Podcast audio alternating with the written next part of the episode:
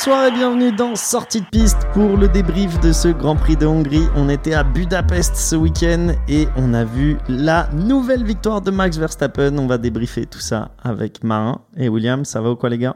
Ouais, ça va, j'ai l'impression que tu pourrais faire tous les week-ends le- la même intro. Ah, on se retrouve pour la victoire de Ah mais j'ai- Verstappen. en, en gros c'est du Verstappen, copier-coller à chaque fois. Je change juste le nom de la ville. C'est ça, c'est ça. Euh, William, t'as passé un bon week-end? Bah, j'ai passé un super week-end et j'ai pas passé une si mauvaise course par rapport à beaucoup de personnes. Mais tu sais, moi, tant que je vois McLaren sur le podium, je suis content. hein. C'est ça, c'est que t'avais tellement l'habitude de voir rien chez McLaren que là, euh, à partir du moment où t'es sur le podium, euh, ça Ah, je fait suis plaisir. excité. Je suis excité. Toi, Marin, je suis sûr qu'avec la pole position de Lewis, euh, le week-end a très bien commencé. Ouais, le week-end a bien commencé, un peu moins bien fini du coup, euh, parce que notamment le premier tour de course, euh, il faisait un peu mal. Je pense que Will, lui, il a dû sauter partout dans son salon. Moi, c'était un peu différent. Mais euh, ouais, franchement, la pole, elle a vraiment fait du bien. Tu sens qu'elle lui a fait du bien à lui aussi. Il a posté après sur ses réseaux en disant It feels like the first one. Tu, tu sentais que. Il était ému aussi. Hein. Ouais, à la radio, il- à la radio, tu Mmh. l'entends aussi. Bah, c'est hein. quoi la dernière C'est 2021, t'imagines? Donc, euh, 2021. ouais, c'est fou. Hein Donc euh, voilà. Un an et demi. Euh, Red Bull qui bat un nouveau record. 12 victoires consécutives pour Red Bull. Euh, personne, aucune autre équipe n'a vu de victoire cette année. Euh, deux victoires pour Perez et tout le reste, c'est pour Max Verstappen euh, qui est à lui à 7 victoires là, consécutives. Euh, Qu'est-ce qui s'est passé d'autre ce week-end? Le retour de Ricardo? On en parlait sur nos antennes la semaine dernière, comme euh, il y a deux semaines, comme euh, quelque chose qui pouvait se faire. Et ça s'est fait plus rapidement que prévu. Ouais, ça s'est fait vite. hein. De Bah, le lendemain du podcast, au Ouais, final. hein, ouais, ouais. c'est ça. Ouais, le mardi. De Vries Le matin, fait, Helmut direct, il a vu les temps, il a fait Ah là, De Vries, tu sautes. Incroyable. Bah, c'est parce que Ricardo avait fait des super temps euh, du coup à, hum, à Silverstone. ouais. Après, il faut quand même les mettre entre euh, guillemets parce que oui, il a fait des super temps, mais euh, c'était pas du tout les mêmes conditions, pas les mêmes pneus. Donc j'ai vu beaucoup d'articles passer en disant oui, avec son temps, il aurait pu être le premier, Ouais. euh, il aurait pu avoir la pole. Non, c'est pas du tout les mêmes conditions. Par contre, ce qui est vrai, c'est que de toutes les personnes qui ont fait des tests ce jour-là, c'est lui qui avait les meilleurs temps. Ça, c'est Mhm. pour le coup, c'est indéniable. Et effectivement, je pense qu'il a confirmé. On va en parler là pendant le Grand Prix, bah, pendant le débrief, mais il a confirmé qu'il n'a pas perdu toute sa forme. Bah, pas trop, on va pas en parler justement aujourd'hui. Bon bah. non, mais c'est ce que Ricardo, j'allais dire. s'en fout. Ricardo, quand même, euh, du coup, qui revient pour son premier Grand Prix, Qui tape outperform Tsunoda. son euh, coéquipier en qualif, euh, se fait rentrer dedans par Zou euh, dès au le premier, départ ouais. Et qui a un peu quand même la caisse abîmée. On va en parler de Zou. ou Qui pas part euh, de la fin. Non, mais tu peux t'énerver si tu veux. Peut- C'est un préambule, tu parles de ce que tu as envie de parler. Mais on, on est d'accord que c'est scandaleux de lui donner que 5 secondes. Le mec fait un strike. Euh, surtout qu'il met deux voitures hors course, donc les deux Alpines, qui niquent complètement tout le week-end d'Alpine. euh, juste, euh, enfin oui, c'est scandaleux. Je suis Il a fait n'importe quoi. Il est passé vraiment d'une qualif super. Bah, je strike tout le monde et tu prends que 5 secondes de pénalité comme des tracks limites. Il fait déjà surtout un très mauvais départ en fait. Il fait il un très mauvais pas. départ, il démarre pas et donc tu le vois déjà c'est hyper dangereux parce que tout le monde commence à le déplacer à droite à gauche à fond et puis bah après ouais il fait son strike au bout ça, ça, ça nique la course de trois personnes. C'est la preuve que quand t'es pas habitué d'être dans les Ouais. premières positions sur une grille, et bah pour lui, je pense que le stress il était assez haut. Il, a, Ouais, il je est pense. resté bloqué pendant quoi? Une bonne seconde hein, Ah sur, oui, sur la grille. hein. Ah oui, oui. Et euh, du coup, ouais, bah voilà, et on l'avait déjà vu à plusieurs reprises l'an dernier. hein. Ouais, mais le Silverstone, c'était un peu le, hein. le même truc Ouais. avec euh, quand il s'était retrouvé sur, euh, sur, euh, sur le toit. Euh, Qu'est-ce qu'on est de drôle aussi? Ah oui, le trophée cassé. Je sais pas si vous l'avez vu. Ton petit Bien gars. Norris qui a, qui a voulu faire euh, la fête avec la bouteille de Ça me champagne. dérange pas sur l'idée. Après, ce qui m'avait un peu saoulé c'est quand je regardais en live, c'est qu'il s'en fout complètement. Le gars, il casse le trophée. Alors, il va faire un peu de champagne, après il en rigole avec Verstappen. Mais tu vois, le côté un Mais peu. tu sais pourquoi? Parce que je pense que Verstappen s'en fout. Ouais. Si c'était le premier ça fait vraiment le truc de ta grand-mère. victoire, hein. ouais. Euh, Je sais pas si t'as vu. Alors, ça bah, tu dis ça, mais putain, j'ai vu sur Twitter, c'est euh, apparemment euh, le mec qui fait ça, c'est à la main, et chaque trophée, c'est quoi 3-4 mois, un truc comme ça? Ouais, c'est ça. Là, il a dit que ça allait six- être remplaçant, euh, remplacé dans quelques semaines. Ouais, mais c'est quasiment 6 mois de taf, comme le marin le dit, et 40 000 euros le trophée. Donc là, c'est de la porcelaine, c'est pas ta grand-mère qui a ça, c'est ta grand-mère Ouais, mais ça on lui passe une visite. Hein. Tu veux voler ma grand-mère, toi, maintenant J'ai pas dit ça, je dis, on lui fait une visite. Non, mais c'est pas le truc que t'as as envie de mettre chez toi Non, C'est aujourd'hui. grave moche. C'est grave moche. après, voilà, c'est ce que je dis, c'est vu que c'est pas la première victoire de Verstappen, je pense que même Verstappen, il s'en battait les couilles. Là, toute la journée sur les réseaux, ils sont, ils ont, ils sont publiés des trucs en mode, tiens, est-ce que tu veux de la colle? Il lui a publié, il y a un, art chinois qui est de réparer des trucs en porcelaine, donc euh, Norris, il a, tweeté ça. Non, c'est cool. voilà, ça j'aime bien, et puis ils s'entendent bien les deux, donc. euh, J'aime bien sa sa tête, c'est vraiment une tête d'enfant parce que du coup, il fait boomer le champagne, le trophée tombe, se casse. Il commence à jeter un peu de champagne. Là, il voit que c'est vraiment cassé. Ouais. Il jette un coup d'œil, il regarde Verstappen, il voit que Verstappen n'a pas vu. On dirait un petit, tu vois, qui cache des trucs de son daron, tu vois, en mode vas-y, bon, bah, tant que c'est pas vu, c'est Ouais. bon, ça passe. Et Max fait une bonne remarque, je trouve assez piquante à la fin en interview. Il, il regarde Norris, il lui dit Écoute, je vais envoyer la, vo- la, la facture à Zach Brown, qui est le directeur de McLaren. Il lui dit De toute façon, il doit avoir du budget encore avec tous les employés qui nous ont piqué. Mais elle est belle. Il y en a une autre qui l'a fait euh, ce week-end. Je sais pas si vous l'avez vu, je crois que c'était en conférence de d'après-qualif, si je dis pas de bêtises. Euh, un journaliste qui dit à Ricardo euh, Ouais, ça fait quoi de retourner chez ton ex? On dit souvent qu'il faut pas retourner voir une ex. Et Ricardo, première fois, alors que c'est lui qui a le plus de répartie pour moi dans le plateau, tu vois, un peu gêné. Et Ver- Verstappen sorti de nulle part. Il lui fait Pourquoi toi tu parles en connaissance de cause? T'es retourné avec ton ex Et là, c'est- Et j'ai trouvé ça beau, tu vois. Ah, c'est sympa, ok. C'est la preuve que Verstappen prend aussi ses aises euh, dans tous les aspects de la Formule 1. Euh, Ouais, mais de plus en plus, parce que c'est toute une facette de Verstappen qu'on voyait pas trop avant. D'ailleurs, il a cette image un peu de mec assez froid, etc. Et je trouve que de plus en plus, il se déride. Mais je pense que, premièrement, déjà, c'est parce qu'il a moins la pression euh, de ses premiers titres. Et puis surtout, il se dit, voilà, il faut qu'il agrandisse un peu sa fanbase. Ça peut pas être que euh, les Néerlandais. Donc, il va euh, être triple champion à la fin de l'année. Qu'est-ce que tu veux faire? Messieurs, un préambule de 5 minutes, on va rentrer dans le vif du sujet. C'était plus Euh, intéressant que la course. C'est ça. On, on va parler de la qualif euh, au début, parce qu'on a vu un modèle différent de qualif, donc je voulais avoir vos, vos opinions là-dessus. Euh, on va parler aussi des performances euh, de, de vos équipes préférées, euh, Mercedes et McLaren, avec des destins liés mais, euh, mais différents. Euh, et on finira par parler de- d'Alpine, Alpine qui est au point mort avec euh, du coup un deuxième double abandon d'affilée entre Silverstone et, et Budapest. Mais avant ça, euh, petit jeu, et je vais en profiter qu'on soit tous les trois autour de la table pour faire un devine le circuit. Ok, Euh, il est dur. ok. Après, je pense que pour vous, il n'y a pas grand chose de dur, mais je préfère vous, vous le dire.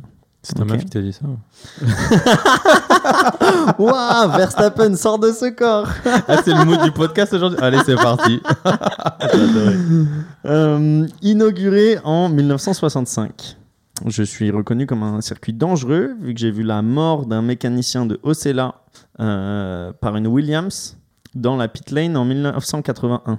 Et l'année d'après, j'ai vu la mort de Gilles Villeneuve dans sa Ferrari. Ah.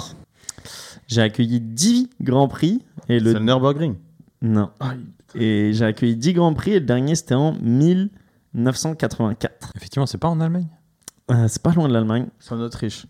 Non, tu, tu te Putain, refroidis. il, il est mort où, Gilles? Oh la honte. Euh, au Netherlands? Non, c'est un rapport avec le prochain Grand Prix En Belgique alors. en Belgique. Zolder. Zolder.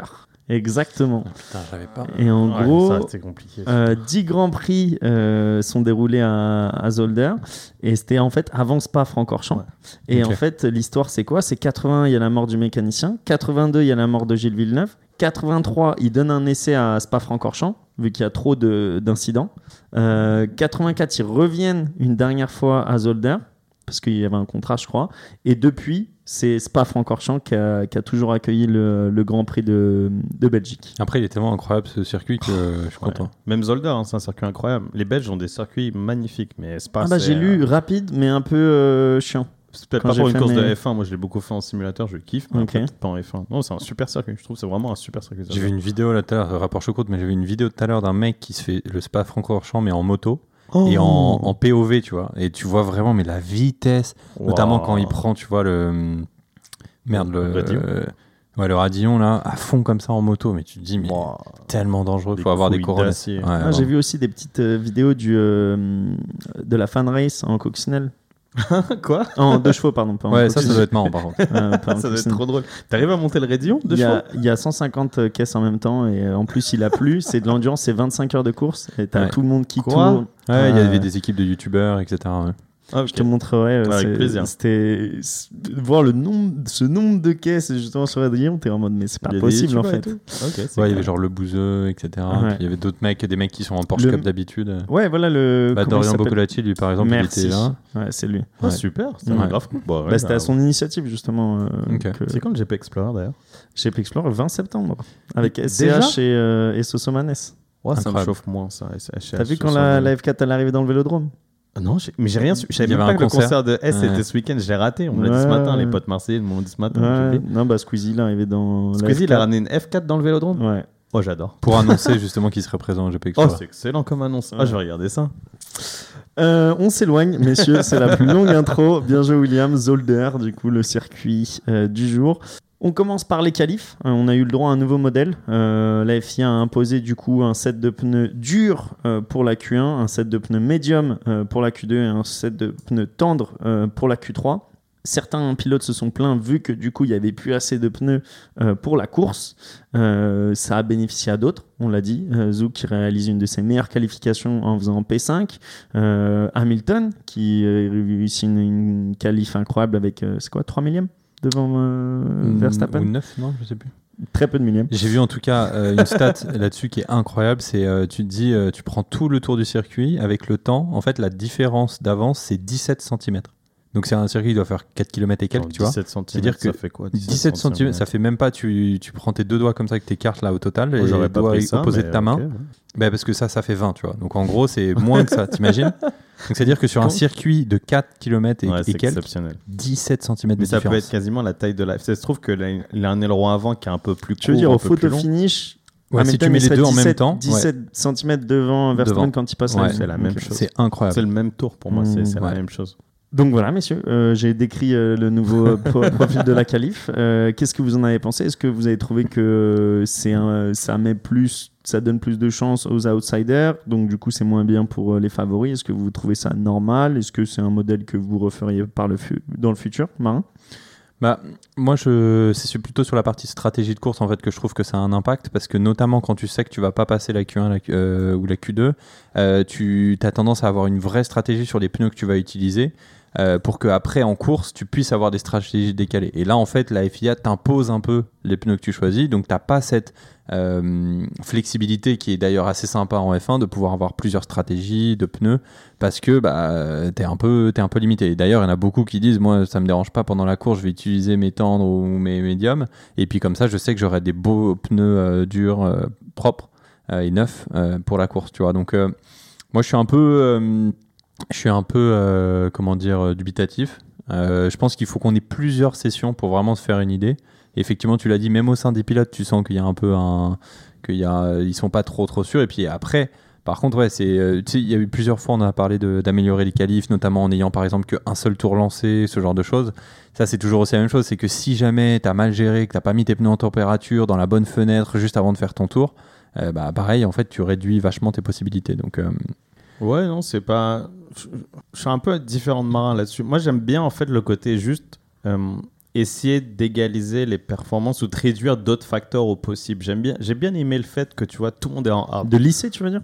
Ouais, plus ou moins. Euh, J'arrive pas à m'expliquer, mais en fait, c'est dans le sens où j'aime bien regarder la Q1 et que tout le monde a les mêmes pneus. Donc en fait, c'est pas une histoire de pneus, c'est une histoire que de pilote ou de voiture. Donc t'enlèves un des facteurs, une des variables. J'aime bien enlever le maximum de variables possibles. Toi, tu veux que ça revienne limite que au pilote, ce serait le mieux pour toi. Non, mais que ça tende le maximum. En fait, juste réduire le nombre de variables. Parce que le fait que d'un coup, en fait, tu as des pilotes qui vont passer en Q2 avec des hard ou avec des médiums, d'autres qui vont essayer de prendre des softs dernière minute parce qu'ils vont quand même essayer de passer. J'aime pas trop, je trouve ça un peu compliqué à suivre. Là, j'aimais bien, c'est tu as des hard, tu passes, tu as des médiums, tu hard, tu as des softs, tu passes. J'aimais bien le principe. Peut-être que le principe peut être mieux fait. Surtout comme euh, tu disais sur l'allocation des pneus, c'est vrai que le week-end, à pas avoir de pneus pour la course, comme le dit Marin, le fait de réduire des stratégies, c'est dommage parce que tu perds une des composantes qui fait une course intéressante, qui est la stratégie. Et Hamilton se plaignait lui à l'inverse aussi que ça réduisait en fait le nombre de tours que tu pouvais faire le vendredi parce que t'as pas assez d'allocation pneus. Donc je pense qu'il y a quelque chose de à mieux à faire ici. L'idée de base est pas mauvaise, mais comme Marin l'a dit, on peut essayer de l'exploiter beaucoup plus, beaucoup plus. Il faudrait euh, changer l'allocation de pneus sur ces week-ends-là, par exemple. Dire, bah voilà, vous avez un peu Ouais. plus de pneus là parce qu'on sait que pendant la qualif, vous allez être Bah, contraint. exactement, en fait, ça, ça a du sens. Ouais. C'est vrai qu'ils essaient de limiter ça parce que ça va du côté euh, moins de déchets, moins d'émissions. Ouais. C'est-à-dire c'est fait exprès, tu vois, quand tu parles, toi, de la stratégie de course, et c'est ce qu'ils disent, et aussi pour lisser la performance, euh, pour expliquer à nos auditeurs, si, t'as- si tu sors en Q1, tu n'auras pas utilisé ton set en Q2, tu n'auras pas utilisé ton set en Q3. C'est vrai. Donc, qui fait que toi, tu auras beaucoup plus de 7-9 pour le reste de la course, qui fait que tu pourras avoir une stratégie beaucoup plus agressive pour le reste de la course. Donc, Ouais. c'est ça dont se plaignent les pilotes, on va dire, de- du, du haut de tableau. Mais après, tu vois, à l'inverse, je Si trouve que donnes ça... plus, bah, ça va re, de nouveau donner la Ouais, possibilité mais aux ça, autres de... ça peut donner un effet très pervers, très rapide, qui est que tu peux voir des mecs juste sacrifier la qualif. Au, au bout, tu passes le Q2, bah, tu sacrifies ta Q3. C'est pas ce qu'on a envie de voir. Tu as envie de voir des mecs tourner.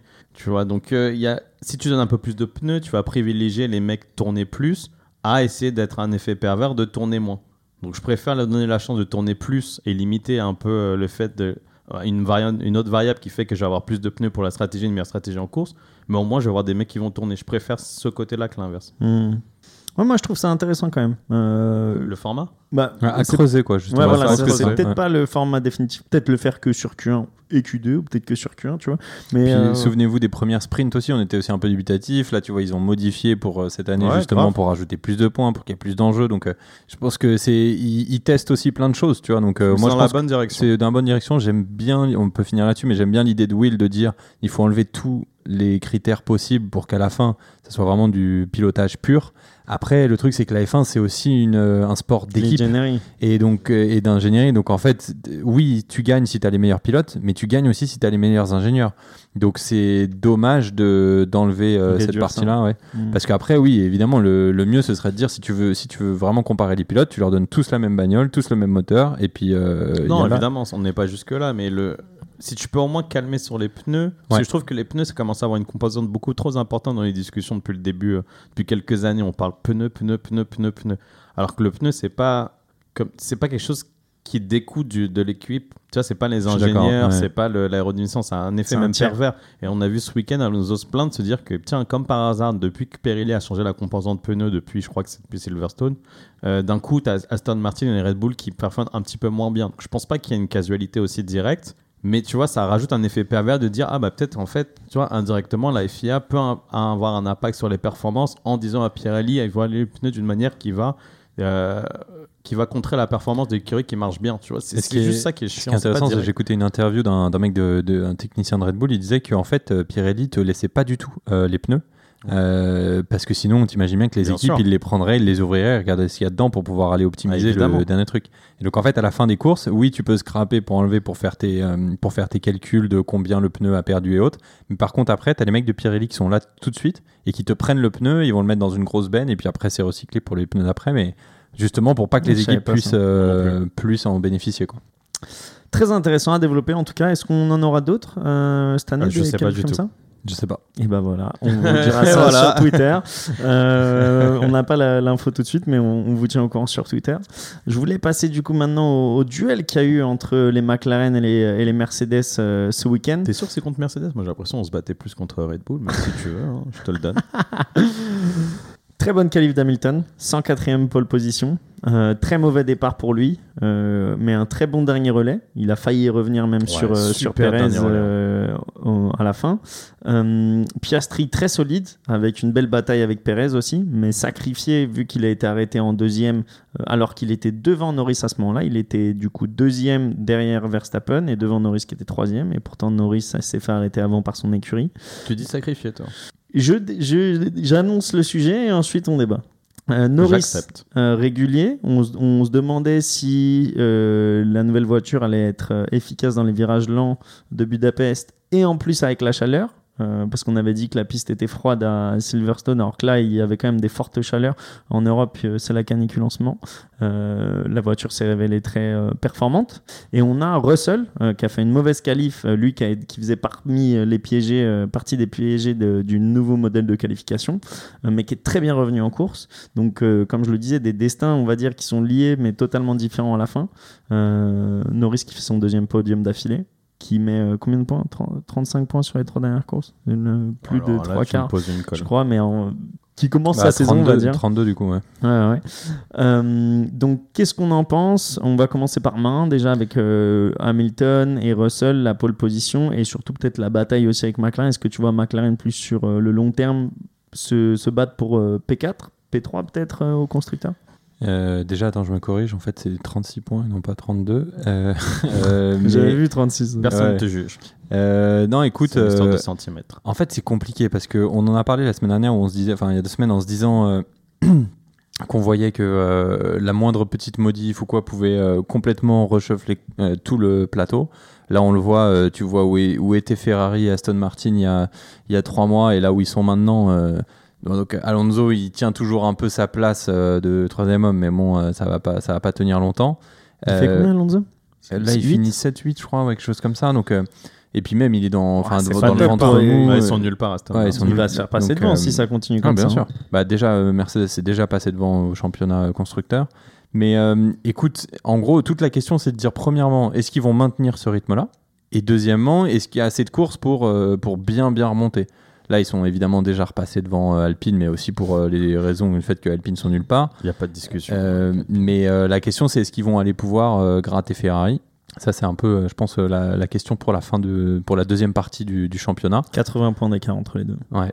Donc, euh, je pense que c'est faisable quand tu vois les courses que font Ferrari en ce moment et les courses que font McLaren. Euh, après, ouais, tu as noté la belle performance de Russell qui euh, a vraiment remonté tout le plateau et ça, c'était assez incroyable.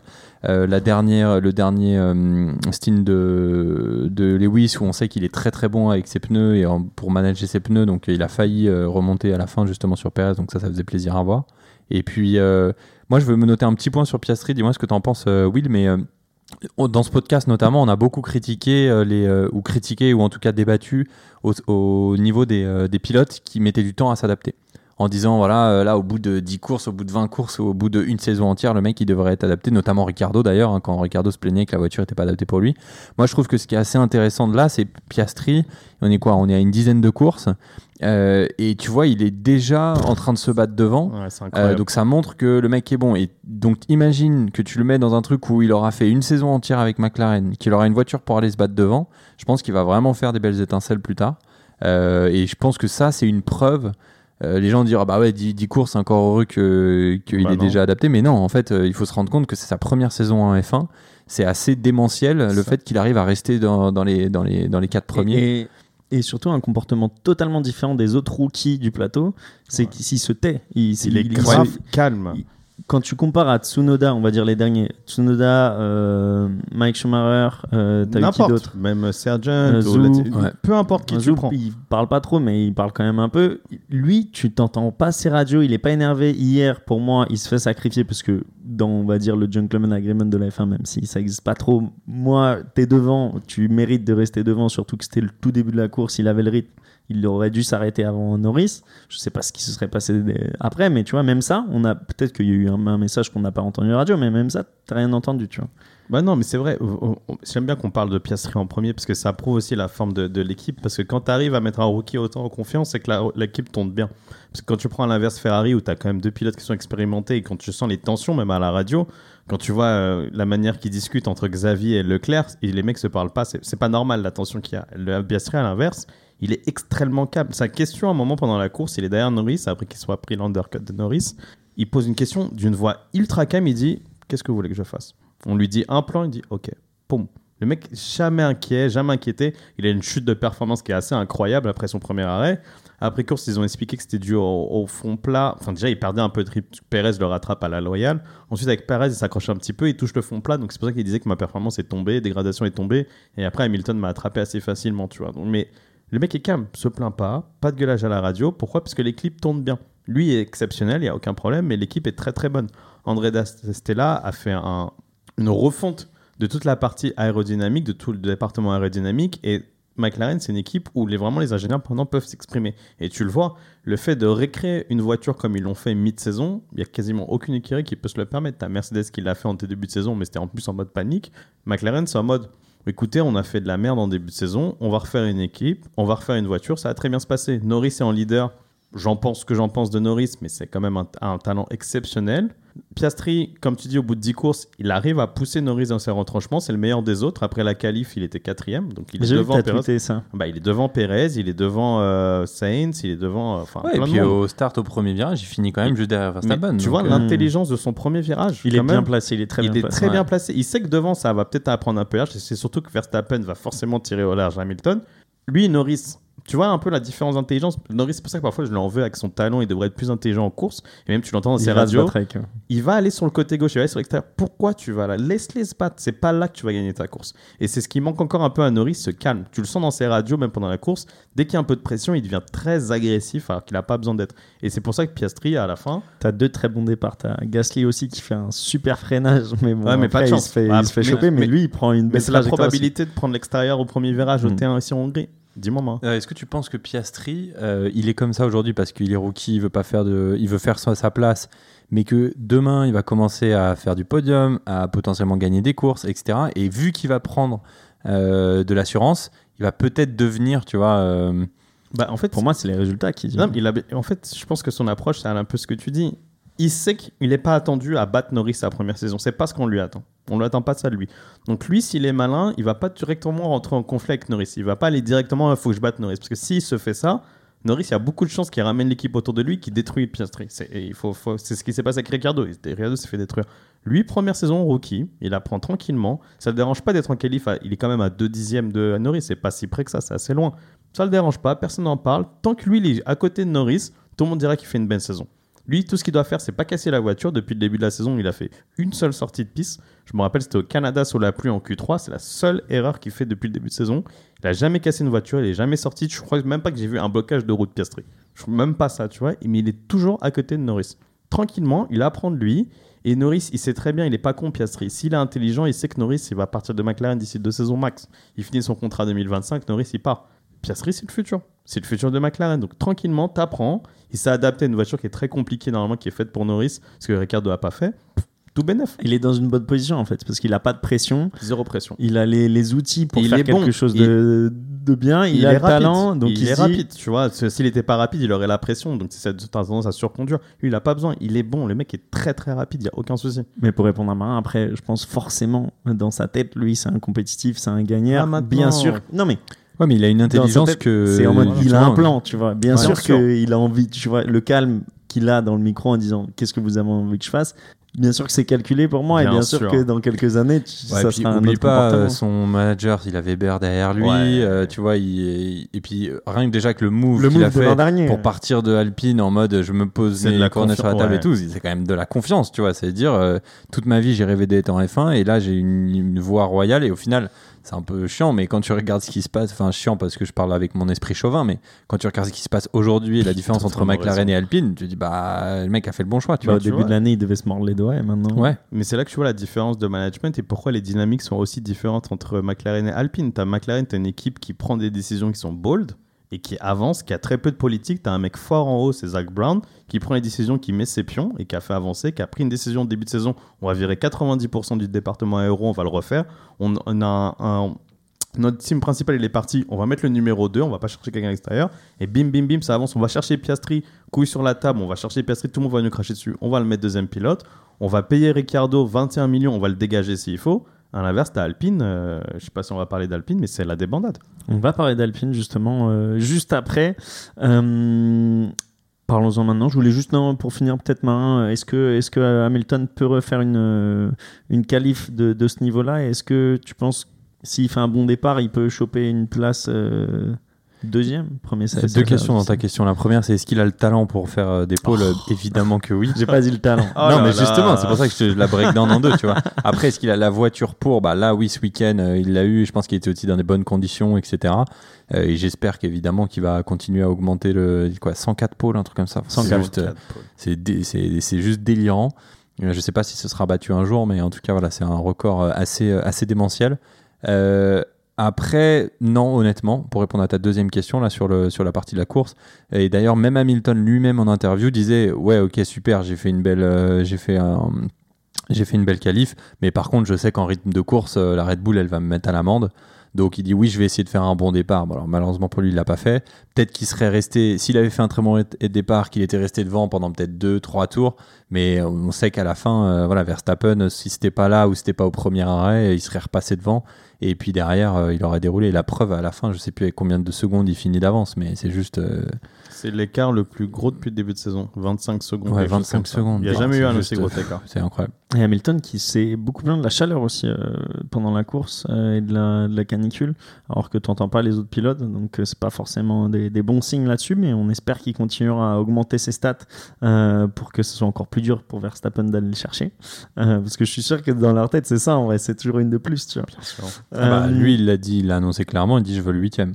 Je veux le huitième titre. Oui, il oui, l'a déjà, mais je veux dire, il le veut sur le papier en plus. donc, euh, Ah, Non, mais même sur, J'adore. sur, euh, sur, le, sur le nombre de victoires euh, de Grand Prix et de pôle, c'est je crois 101, 104 du coup maintenant. Ouais. Ça, c'est aussi dans leur tête, je pense. tu vois. 44 Verstappen déjà. Ouais, mais tu vois, c'est en mode, bah, c'est une de plus. Du coup, euh, ils font un grand prix de plus. Euh, Alpine, j'ai écrit Alpine au point mort. Euh, du coup, messieurs, deuxième week-end d'affilée avec double DNF, Silverstone et Budapest. Même si là, bon, c'est de la faute de Zou. Après, c'est carambolage avec Ricardo qui rentre dans Ocon, qui rentre dans Gasly. Les deux voitures abandonnent après le premier et deuxième Pardon, tour. je rigole, mais je trouve ça génial. Ouais, mais après c'est horrible parce que tu vois, tu rigoles, mais c'est pas entre guillemets là, c'est pas de leur faute. Et apparemment, ce qui est un peu, euh, j'ai lu après pas mal d'articles. Enfin, je sais, on peut en parler rapidement parce qu'au final, c'est le sujet, il est ouvert, il est fermé tout de suite. C'est que malheureusement, c'est pas de leur faute. Malheureusement, les deux voitures sont en DNF. Les deux, ils ont mis leur message après sur les réseaux sociaux en disant, bah, on heads down et puis on se retrouve la semaine prochaine. Mais, Ouais, mais là, ça fait quand même beaucoup de courses où c'est ça, tu vois. Là, Ouais, mais- 12 Ouais, mais là, t'es sur d'accord 5 que- courses depuis Monaco. Mais pour moi, c'est une histoire de Mais- proba. Tu commences en fond de grille ou au milieu de grille, t'as forcément plus Ocon de probabilité Ouais. que. Ocon l'a dit Ah, il l'a déjà. dit. Ouais. Tu vois, Ocon, il, me fait plaisir parce que t'as pas une voiture qui est devant. Bah forcément, t'as plus de de te faire cracher. À un moment, la Alpine, elle est où en performance? Et par contre, c'est un point important parce que tu parles de Ocon. euh, visuellement, le crash avait pas l'air incroyable. Il monte un peu sur sa roue et il retombe. Et en fait, ils ont découvert après que le Ça crash a, été tellement fort que ça a cassé son baquet. Et du coup, il a quand même, Ocon a quand même été admis, euh, à- pas à l'hôpital, mais en tout cas chez les médecins de la course, parce qu'ils avaient peur qu'il soit il a, ok fait il, mal. a, il a rien Bah, il a rien, mais il- Oh. son baquet, il s'est pété quand même, quoi. Ah ouais, quand même, faut y Donc, aller. hein. euh, et quand on sait que le baquet c'est la pièce la plus sécure et solide dans toute une UF1, on se dit que quand même il a dû prendre un gros choc. Ouais, il quoi. monte haut quand même. Ouais, il monte haut et puis il retape Ouais, fort. c'est le ouais. choc sur Canal. Bah, il l'a dit juste après en fait Ouais. que son siège avait cassé en deux et il expliquait euh, après, enfin c'était les, les experts que c'est parce qu'ils essayent de faire ça tellement léger. Euh, c'est du carbone, hein, on, on répète le siège, Mm. euh, mais ils essayent de le faire tellement léger que bon bah voilà, là ça, ça a cassé alors que normalement ça devrait pas vu que c'est de la fibre de carbone. Euh, donc ouais, Marin, t'avais envie de passer, on va dire, à quelque chose de plus. On va dire stratégique que performance, vu que tu penses que euh, là c'est pas de leur faute et que. Non, ouais, parce que effectivement, le- ça fait quand même un petit moment qu'ils y sont pas. On en, on en parlait là, donc euh, Laurent Rossi a été euh, sorti euh, la semaine dernière là. C'est un bordel. Donc euh, ouais, c'est. Mais euh, le problème d'Alpine, c'est qu'ils avaient, ils sont, pour moi, ils sont euh, trop enfoncés dans leur histoire de objectif des 100 grands prix. Ouais. Quand ils sont revenus en F1, pour expliquer un peu d'où ça vient, c'est quand ils sont revenus en F1 2016, 2017, c'était quelque chose comme ça. Ils ont dit. Ok, on a un objectif de 100 grands prix. euh, Dans 100 grands prix, on sera compétitif pour être sur des podiums et pour même euh, aller se battre pour le championnat constructeur. Et en fait, ça, pour moi, ça, ça a trop euh, tourné et du coup, ils sont complètement, complètement, ils ont creusé eux-mêmes leur propre tombe avec ça. Et tu sens que voilà, il y a, il il il pas de sérénité. C'est comme le PSG avec la Ligue des Champions, faut absolument qu'on la gagne. Là, c'est un peu pareil, tu vois. Et je dis ça, j'adore le PSG, tu vois, mais c'est malheureusement c'est ça, c'est qu'en fait, à force de trop te focaliser sur un objectif et du coup de te mettre tes œillères, bah ton objectif malheureusement tu l'atteins C'est pas. pas stable, tu vois. T'as eu quoi? T'as eu Ouais. Habitbull, Rossi, t'avais trois mecs à un moment à la tête euh, il y a deux ans. C'est n'importe quoi, ça change tout le temps. Euh, ils ont pas de- d'écurie cliente aussi. Donc je pense Ouais. que ça, ça pêche parce Ça que leur pêche. moteur, on a vu ce week-end qu'ils ont 30 chevaux de déficit par rapport aux autres. Donc ça, c'est un des arguments d'ailleurs qu'ils vont discuter avec la FIA. A priori, on l'a vu aujourd'hui qu'ils essaient de pousser la FIA à essayer de lisser les performances des moteurs parce qu'ils n'y arrivent pas. Ils n'y arrivent juste pas, Alpine. Ils peuvent... Ça marche pas. Mais tu vois, comme le dit Marin, je pense que le fait d'être trop focus sur un objectif lointain, ils en oublient, on va dire, euh, toutes les étapes intermédiaires qu'il y a à faire, dont euh, leur moteur, vu qu'ils construisent leur Ouais. propre moteur, dont euh, l'aéro, Dont dont, le- le, les- management, dont, dont plein de le choses, tu contrat des pilotes, dont Ouais. un super pilote, t'as oublié de signer son contrat et qui part chez McLaren. C'est tout un bordel en fait. Le seul truc moi je trouve qu'il faut leur donner quand même, euh, enfin du coup à Laurent Rossi là, c'est sur la stratégie alpine mais en dehors de la F1. C'est-à-dire que moi je trouve qu'ils ont vraiment contribué à remettre la marque alpine sur le devant de la scène, euh, à, re- à rendre désirable ou euh, on va dire à re-rendre désirable, ça se dit pas vraiment, mais euh, la- l'Alpine en elle-même, tu vois. Je crois que c'est la voiture de sport la plus vendue en France devant la 911 Ah ouais l'année dernière. Incroyable. ouais, franchement. euh, donc là-dessus, pour le coup, je trouvais qu'ils ont vraiment géré. Par contre, je vous rejoins vraiment sur euh, la partie F1 où je trouve que malheureusement ils vont nulle part. Et moi, ça me fait mal parce que je suis chauvin de base. Euh, tu vois, la première année avec euh, deux Français dans une écurie française, euh, t'as juste envie, c'est qu'elle elle soit, elle Elle soit dans le top, quoi. Donc, Là, on a un nouveau fond plat du coup qui va arriver à Spa pour les deux monoplaces. Est-ce que ça peut changer les choses? On va dire s'ils ont de la chance et qu'ils se font pas rentrer dedans en premier virage. aucune idée. Je, je sais pas où aller l'Alpine. Je sais même pas ce qui manque. Je sais pas c'était quand la dernière big upgrade. Je sais pas ce qu'ils font Alpine. Je peux pas te te dire si ça a fait un truc ou pas. Moi, je le vois. Enfin, tu vois, je vois toujours des, on va dire, entre la 7e et 10e place, faire quelques points. Euh, mais quand même, pour arriver à faire, comme on le disait, en fait, le ventre mou, il est tellement euh, serré.